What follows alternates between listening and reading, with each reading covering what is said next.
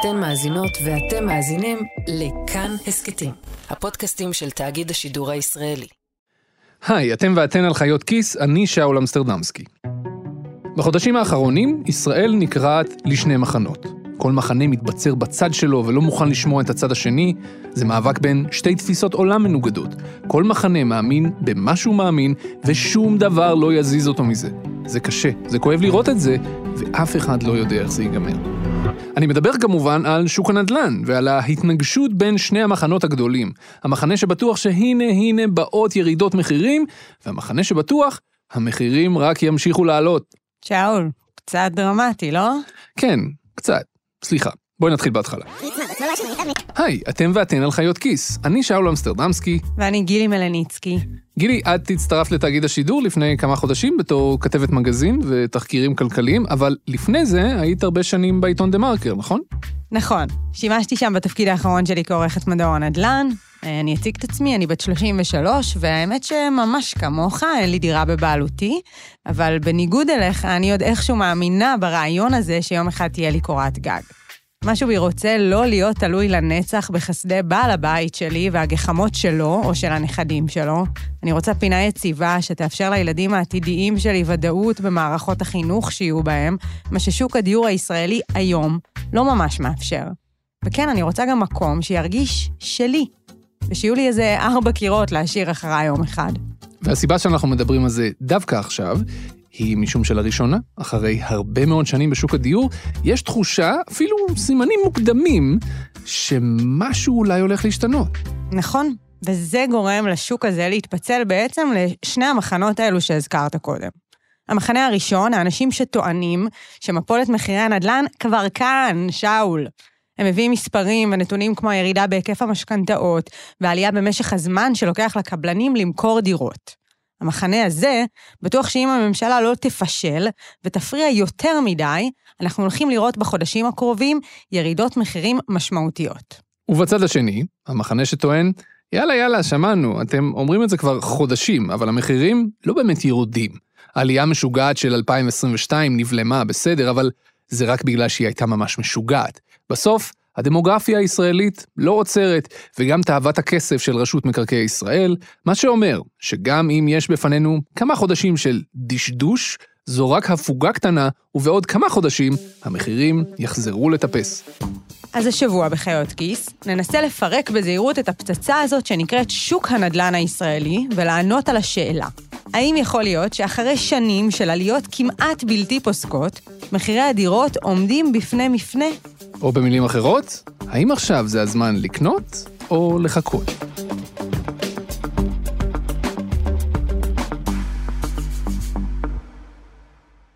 את המסע הזה להבין אם שוק הדירות עומד לעבור מעליות מחירים משוגעות לבלימת מחירים, ואולי אפילו לירידות, אנחנו נלווה בנתונים. נתונים על ההיצע ונתונים על הביקוש.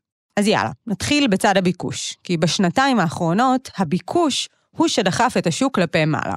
ובחודשים האחרונים אנחנו רואים את הביקושים בצניחה חופשית. בינואר השנה התבצעו רק כ-7,000 עסקאות לרכישת דירות.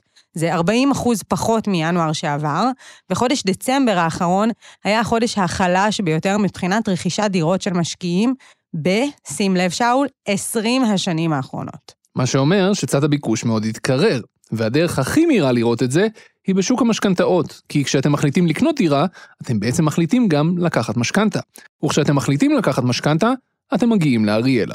אני אריאלה רנדלשטיין, מנהלת מהלך המשכנתאות של בנק הפועלים. טוב, אולי לאו דווקא לאריאלה, אבל הבנתם את הפרינציפ. בנק הפועלים הוא השחקן השני בגודלו בשוק המשכנתאות, וזה חתיכת גודל. תיק בנק הפועלים, אה, נכון לסוף שנת 2022, הוא 128 מיליארד שקל. גרה במודיעין אמרנו? כן. דירה בבעלותך? כן. מתי לקחת משכנתה? וואי, לפני הרבה זמן. אם אתה שואל אם היום הייתי יכולה לקחת את העסקה הזאת, לא. היום את הבית שיש לי, לא. אני חושבת ששוב, זה... מודיעין אה, מייצגת גם, אה, גם מאוד את השוק של המחירים שעלו מאוד. רנדלשטיין הגיע לבנק הפועלים בסך הכל לפני שנה וחצי.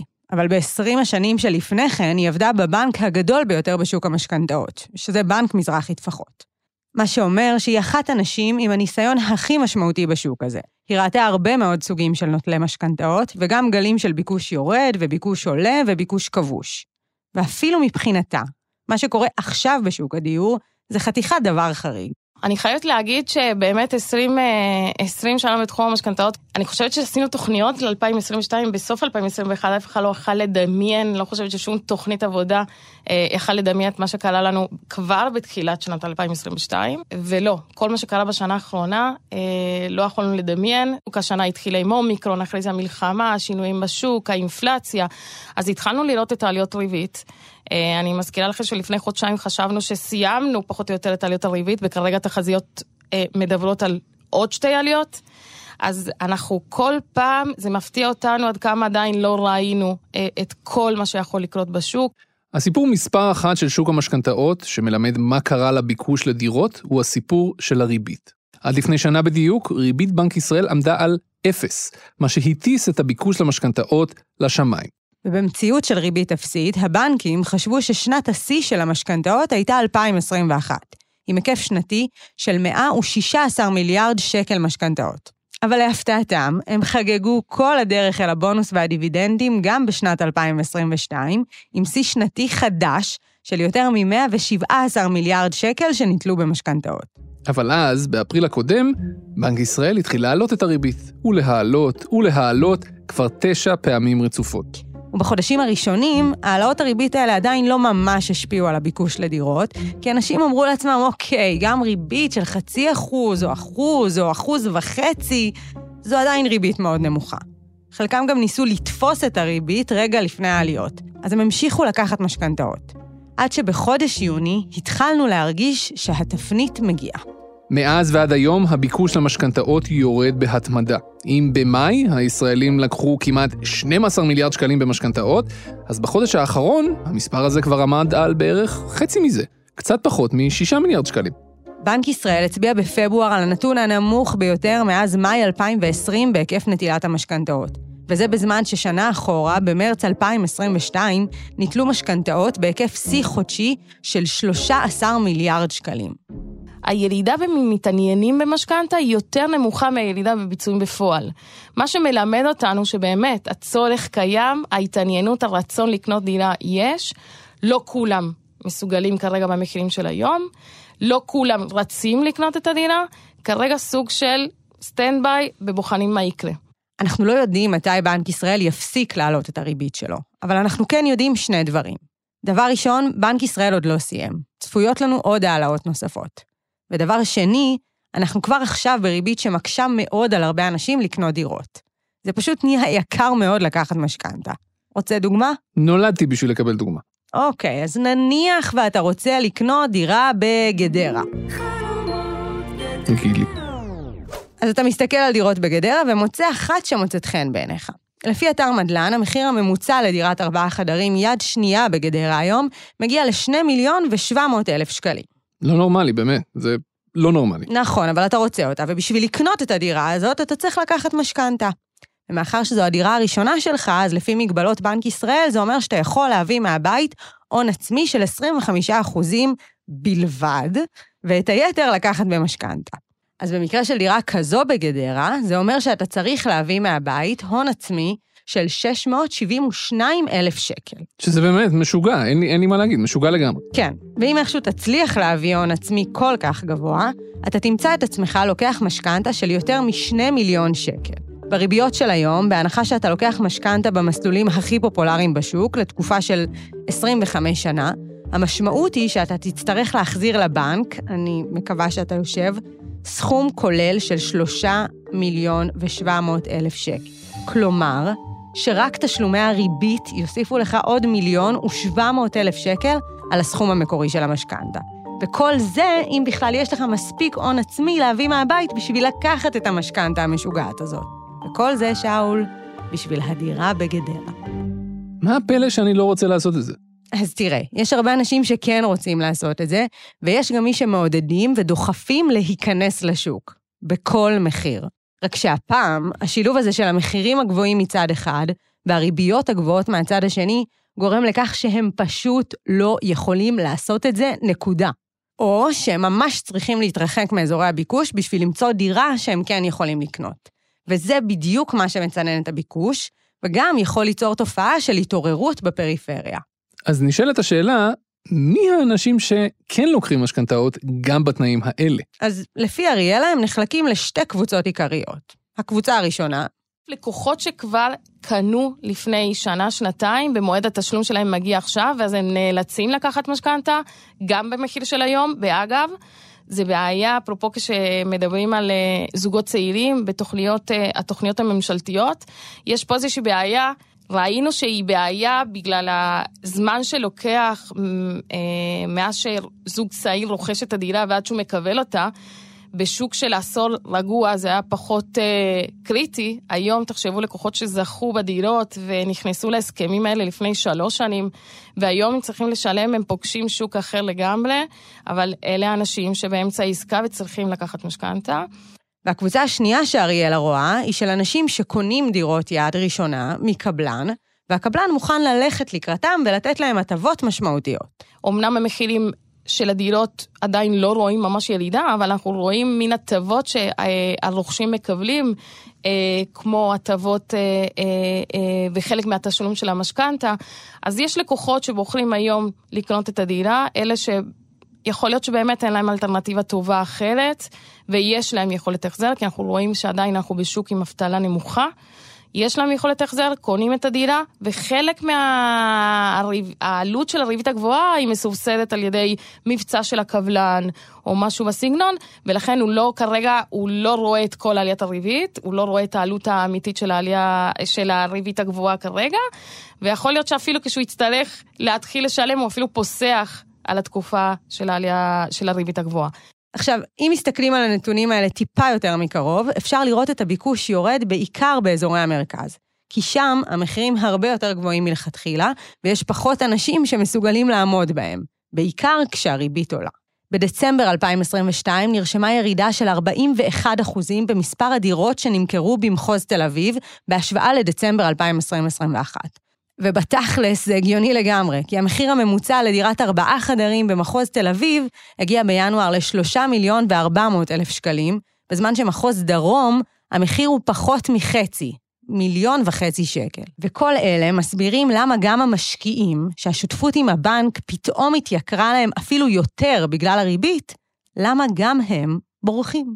הראשונים שיצאו מהשוק בריבית עולה הם המשקיעים. זה הראשונים שיצאו מהשוק והתחילו למכור דירות. אנחנו רואים שהרבה משקיעים היו באזורי הפריפריה, זה דירות שיצאו לשוק, שמכרו אותם, זאת אומרת, באזורים האלה אנחנו רואים שיש איזושהי עלייה בהיצע, ואז שם יש יותר מפגש של ביקוש בהיצע, וקצת מחירים יורדים. אמ, אני לא יכולה להגיד לך כרגע אם זה מגמה. והמשפט הזה של רנדלשטיין מביא אותנו לשאלת מיליון השקלים, שזה גובה המשכנתה הממוצע היום, סליחה שהגנבתי את זה ככה על הדרך.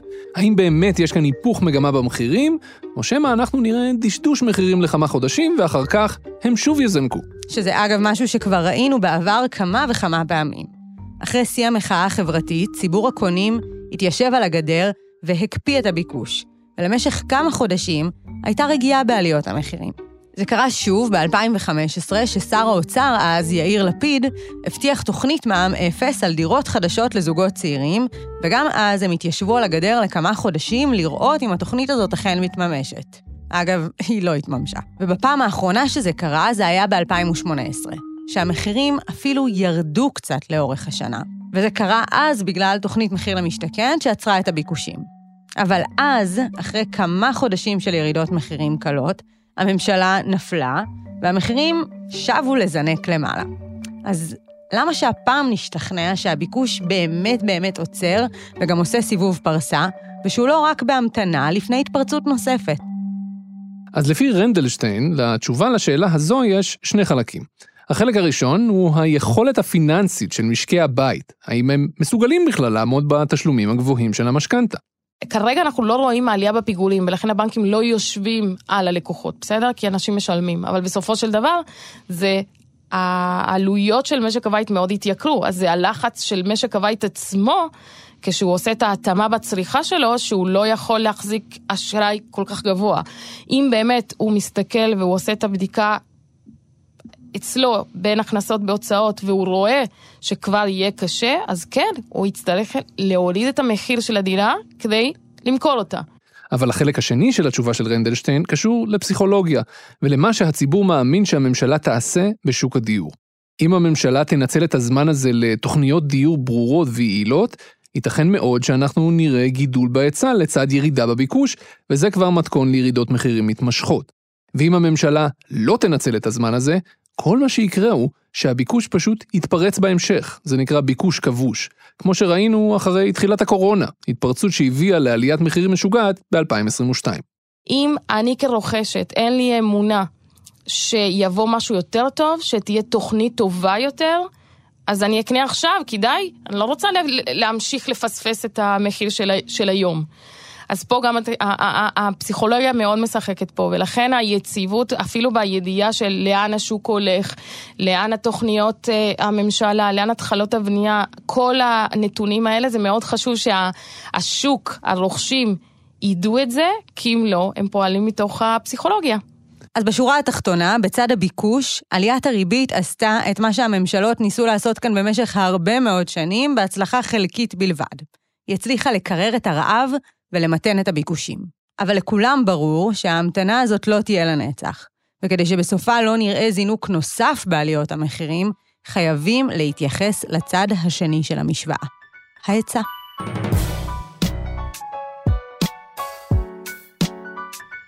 אז כדי להבין מה קורה בצד ההיצע, צריך לדבר עם מי שמייצר את הדירות, היזמים והקבלנים. הנתון הכי מעניין שמספקת הלשכה המרכזית לסטטיסטיקה בשביל להבין מה קורה בצד ההיצע, הוא מלאי הדירות הלא מכורות. זה בעצם נתון שהמדינה התחילה לעקוב אחריו על בסיס חודשי ב-2019, ומנסה להראות כמה דירות שהקבלנים כבר קיבלו עבורם היתר בנייה, עדיין לא נמכרו או לא הוצאו למכירה אפילו. בפברואר 2023, שזה הנתון הכי עדכני שיש לנו, הגענו למספר הכי גבוה של דירות שהחלה בנייתן, אבל הן עדיין לא נמכרו. כ-53,542 דירות לא מכורות. שזה גם המון, וגם זינוק של 12 אחוזים וחצי בהשוואה לתקופה המקבילה בשנה שעברה. מרגש מאוד, אני חייב להגיד, אבל בוא נגיד ככה, אם, אם מישהו מאלה שמקשיבים לנו עכשיו, חי, מתכנן את עצמו, בונה את עצמו, או מקים חברה ורוצה לבנות תוכנית עסקית לפי הנתונים של הלמ"ס, אני מציע לו לחשוב עשר פעמים לפני שהוא מקבל החלטה עסקית, כי הנתונים האלה לגמרי לא מדויקים. אגב, לא רק בענף שלנו, בעוד הרבה ענפים אחרים, זה מאוד מיושן, זה בדיליי מטורף, זה פשוט לא מעניין. זה עמוס דבוש, מנכ"ל חברת קרדן נדל"ן. קרדן זו חברה בינונית בגודלה, שבה ארבע שנים האחרונות הצליחה להכפיל את השווי שלה ולגדול משמעותית. ויכול להיות שהשם שלה מצלצל לכם גם מוכר בזכות היו"ר החדש של הדירקטוריון שלה, השרה לשעבר, איילת שקד. זה הרבה יותר פשוט ממה שאת חושבת, גילי. בסוף, רוב המלאי שיש היום בחוץ, רובו מכור. אם תעברי על כל הדוחות של החברות הציבוריות, תראי שרוב הסחורה שיש היום שנמצאת בתהליכי בנייה היא רובה מכורה.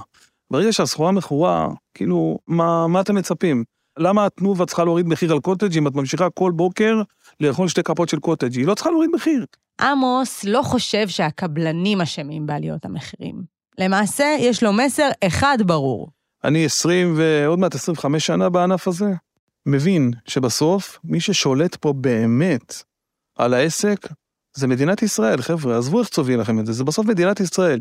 היא משחררת את הקרקעות, ברצותה משחררת יותר, ברצותה משחררת פחות. פשוט החוסר המעש שהיה בכל כך הרבה שנים אחורה, אבל תקשיבי, בכל פעם שיושבים לדבר עם יזמי נדל"ן, זה תמיד מה שהם אומרים, המדינה אשמה. אם ישחררו יותר קרקעות, יהיה יותר היצע והכל יהיה טוב. וזה תמיד מרגיש לי מהאימא של הפוזיציה, לא? כאילו, מה הוא יגיד לנו, שהמחירים הולכים לרדת? הוא יירה ברגל של עצמו. תקשיב, לעמוס דבוש יש תשובה גם לזה. גם לחברות הבנייה, לא טוב שמחירי הדירות עלו כל כך הרבה, אל תתרשמו מכל שאתם קוראים בעיתונים. חברות הבנייה מאוד חוששות מעליות מחירים כאלה, זה בסוף מביא את הצרכן לקצה גבול היכולת שלו, זה מביא את הקבלן לקחת ממנו, להתמנף בצורה לא נכונה. בסדר, בסוף זה נגמר מתישהו. אז גם לנו, החברות, זה לא טוב לקנות קרקעות במחירים כאלה יקרים, היינו מעדיפים לקנות את זה בהרבה פחות, ולמכור גם את הדירות בפחות, שלא יהיה ספק בזה. ובדברים האלה של דבוש, אני חושבת שאפשר למצוא את גרעין התשובה לשאלה, האם המחירים ירדו באמת, או שאנחנו רואים רק קיפאון זמני ותוך כמה חודשים עליות המחירים יחזרו. כשהוא אומר, זה מביא את הקבלן להתמנף בצורה לא נכונה ובסוף זה נגמר מתישהו, הוא בעצם מתכוון לזה שבשנה-שנתיים האחרונות, הריבית האפסית עזרה לרשות מקרקעי ישראל לשווק מלא דירות לקבלנים. 80 אלף דירות ליתר דיוק בשנת 2022. הקבלנים והיזמים הציעו מחירים מטורפים על הקרקעות האלה, כי הם חשבו שהם יוכלו לגלגל את זה לנצח לרוכשי הדירות, ודי בקלות. ובשביל לקנות את הקרקעות במחירים המשוגעים האלה, הם לקחו הלוואות מטורפות מהבנקים.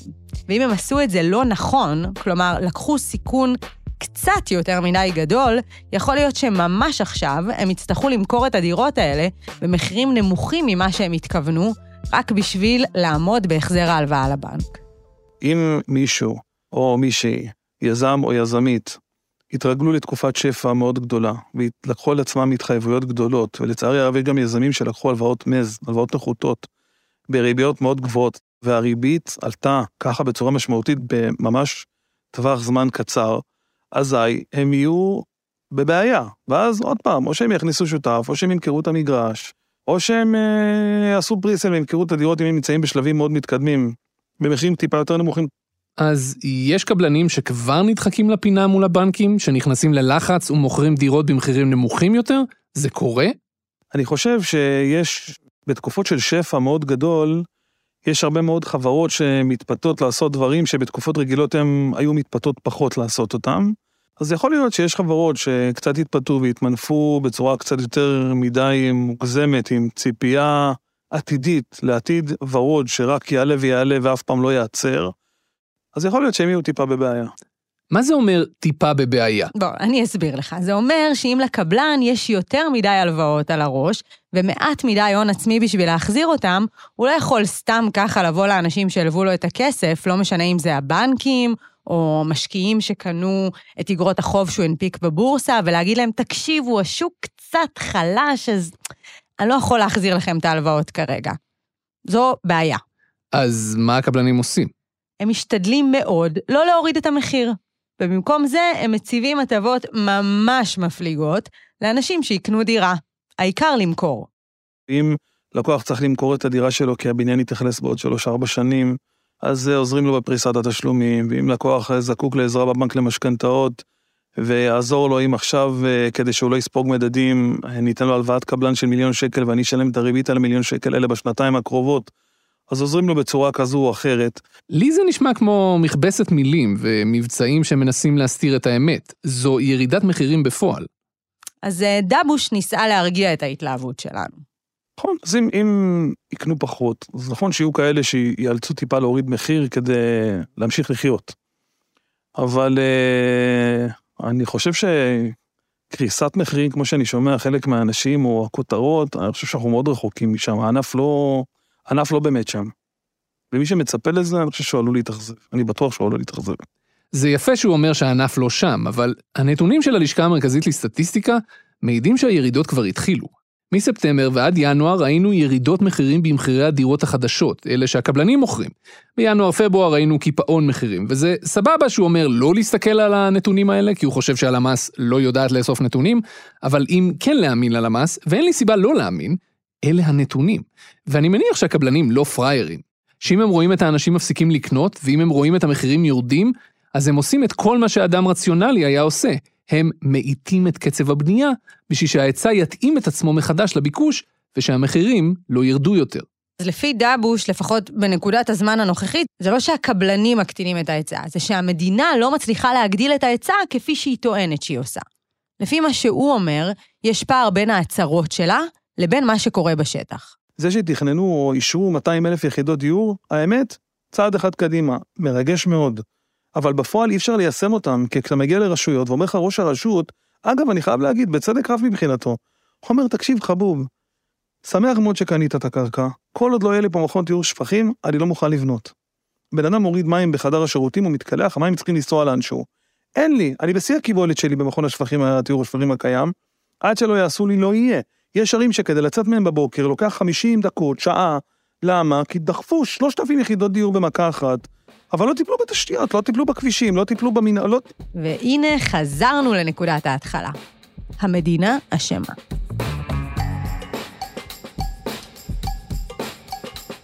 זו שאלה לגמרי במקום. איך הממשלה קוראת את מפת שוק הנדל"ן, ומה היא עושה, אם בכלל, כדי להבטיח שעליות המחירים המשוגעות של 2022 לא יחזרו על עצמן, ושאולי אפילו נראה השנה ירידה במחירים. או במילים אחרות, מה הממשלה עושה כדי לא להרוס את המצב הטוב שבו היא קיבלה את שוק הדיור.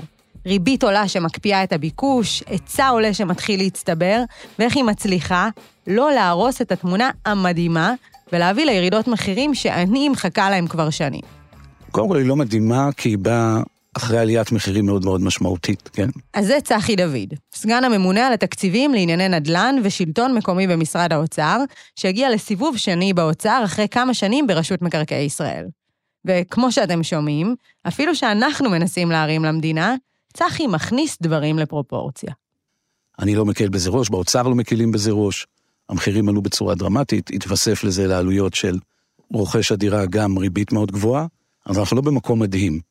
אבל אנחנו בנקודת זמן שבה אנחנו עשויים, לראשונה אחרי הרבה זמן, להגיע למצב של ירידת מחירים ארוכה ומתמשכת. אהה. אבל זה לא בהכרח מה שיקרה. אה. רגע, רגע, שאול, אל תתייאש. מה שדוד אומר זה דבר כזה. אנחנו, הממשלה, מבינים שאנחנו בתקופה שיכולה להסתיים או בירידות או בדיוק הפוך. אנחנו מבינים שכוחות השוק יכולים להביא לכך שהירידה בביקוש בגלל הריבית תגרום לקבלנים להאט את קצב המכירות, ואז כל הפעולות שאנחנו עושים בצד ההיצע לא יעזרו. ולכן, ככה הוא אומר, אנחנו מנסים גישה חדשה. גישה שלא ממש ניסינו בשנים האחרונות.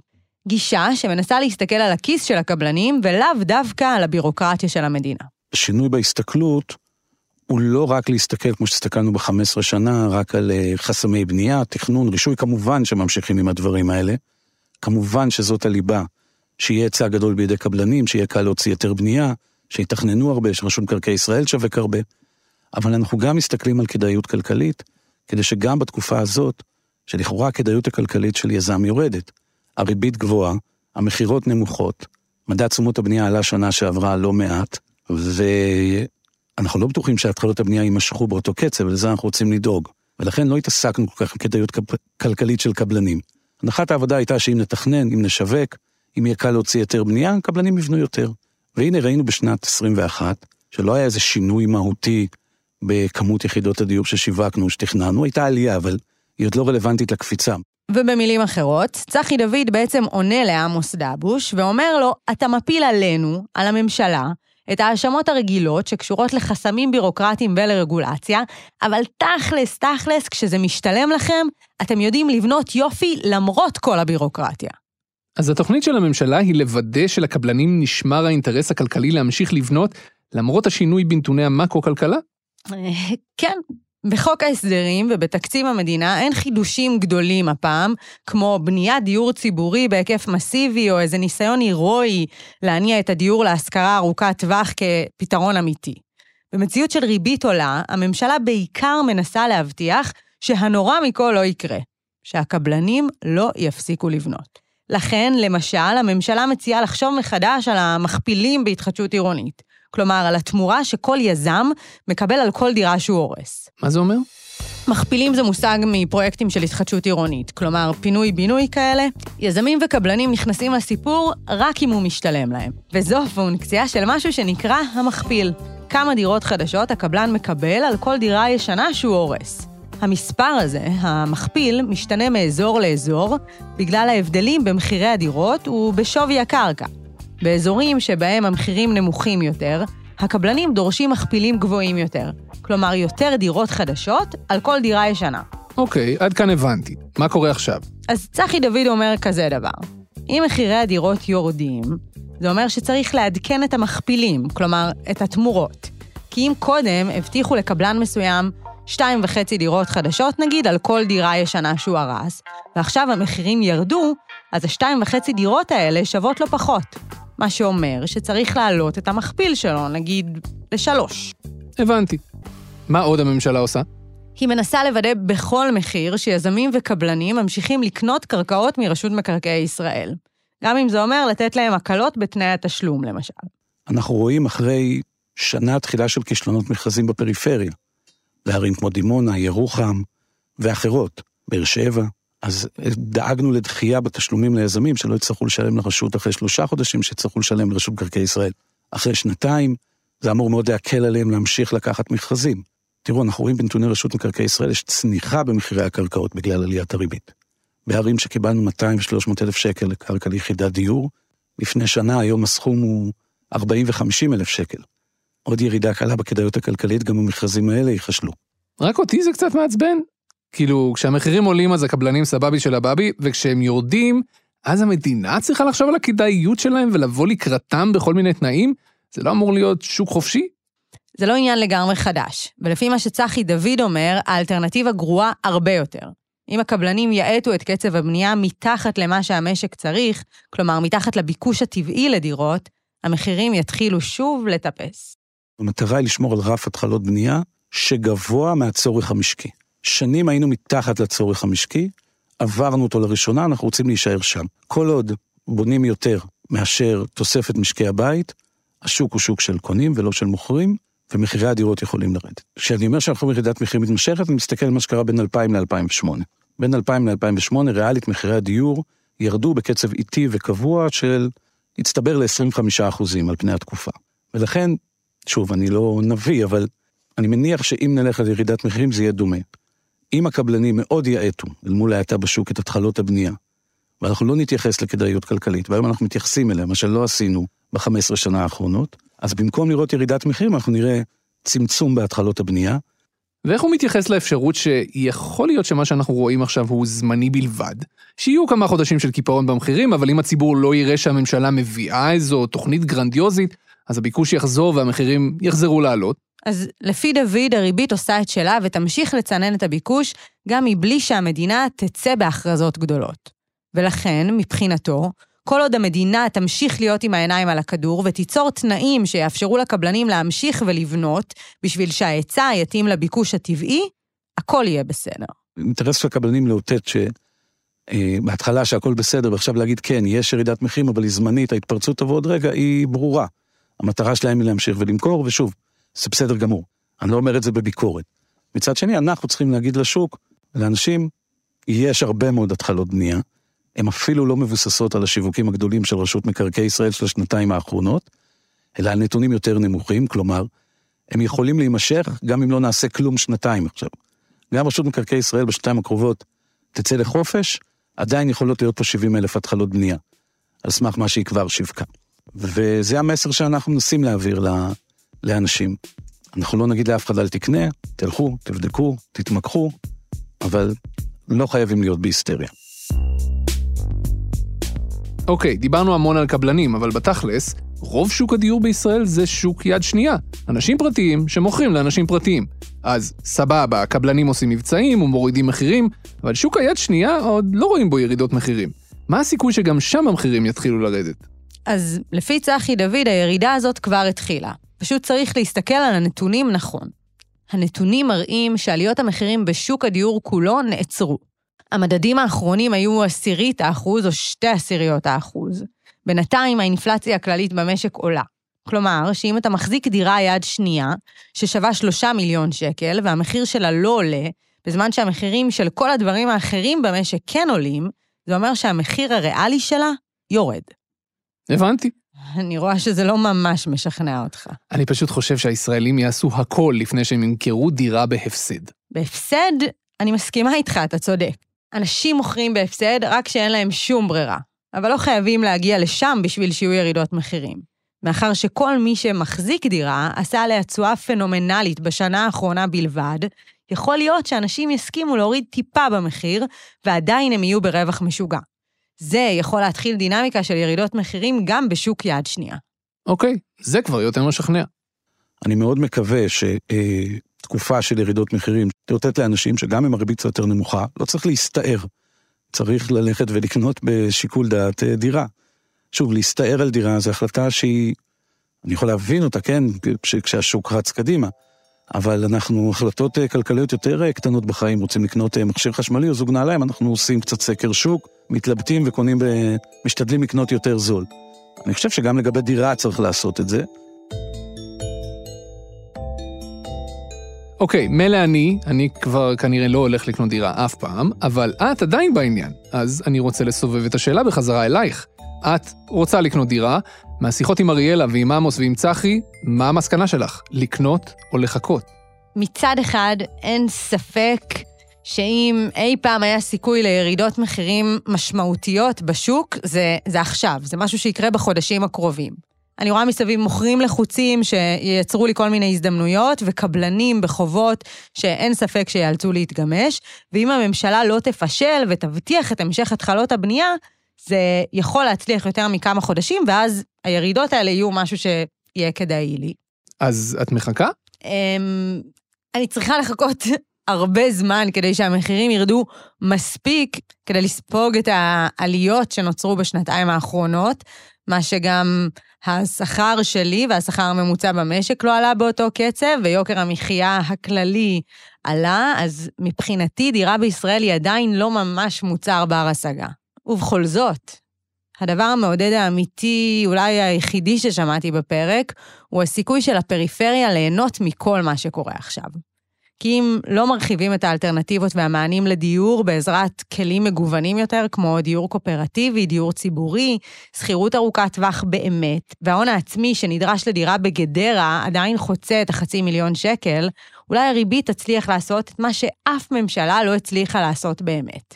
ומשפחות צעירות יחפשו אלטרנטיבות דיור הרחק מהמחירים המופרכים של המרכז, מחוץ לגבולות חדרה-גדרה.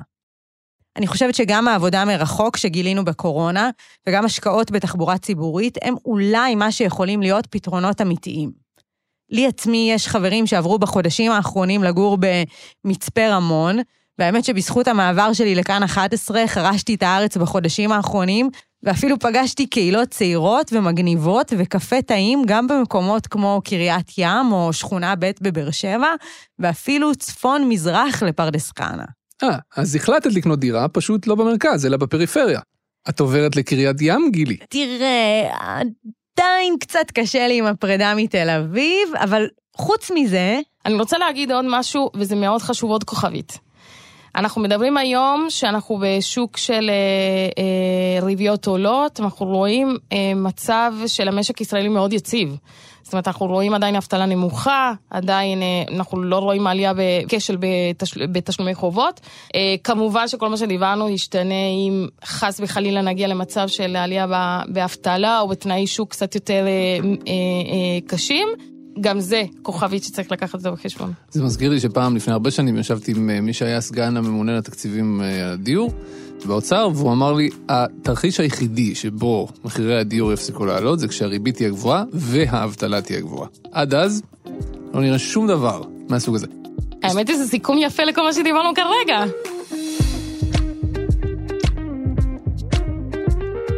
אתם האזנתם לחיות כיס, הפודקאסט הכלכלי של כאן. אם אהבתם את הפרק הזה ויש לכם חברים שמתלבטים אם לקנות או לחכות, שילחו להם את הפרק הזה, שיהיה להם קצת חומר למחשבה.